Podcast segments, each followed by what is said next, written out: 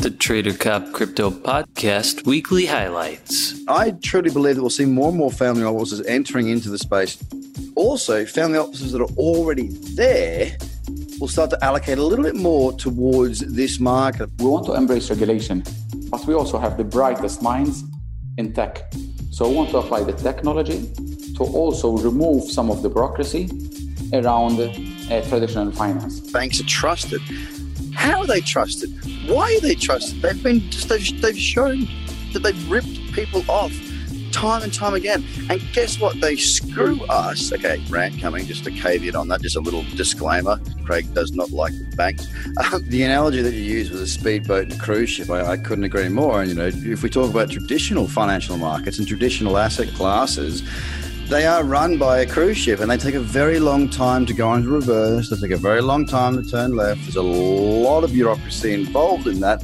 And let's be honest, they are going to be the last move. Now, there'll still be room for growth for them within our space. But once those behemoths arrive, we will have those, when I say we, our early involvement will be rewarded significantly. And that's really where the opportunity lies. They, they come along, they, they, they screw us, they cost us money, their shares fall, the pension funds go apart.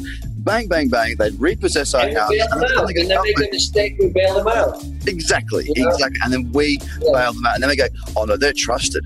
Yeah. If that's what trust is to you, then I'm sorry that you've been brought up that way. I've managed to segue these questions beautifully. I'm just going to say that. So we've got blockchain, we've got esports, we've got cannabis, and we've got AI. Now, these are the four areas I see as being the next generation of wealth, the next generation of innovation. The banks don't generate money. They take a deposit and they lend it to you or your neighbor, and they, they, they pay you 1% and they charge you 25%. I mean, it's just, just crazy. I built a portfolio for investors. I had millions of dollars there ready to go. And I thought to myself, it doesn't really make me happy.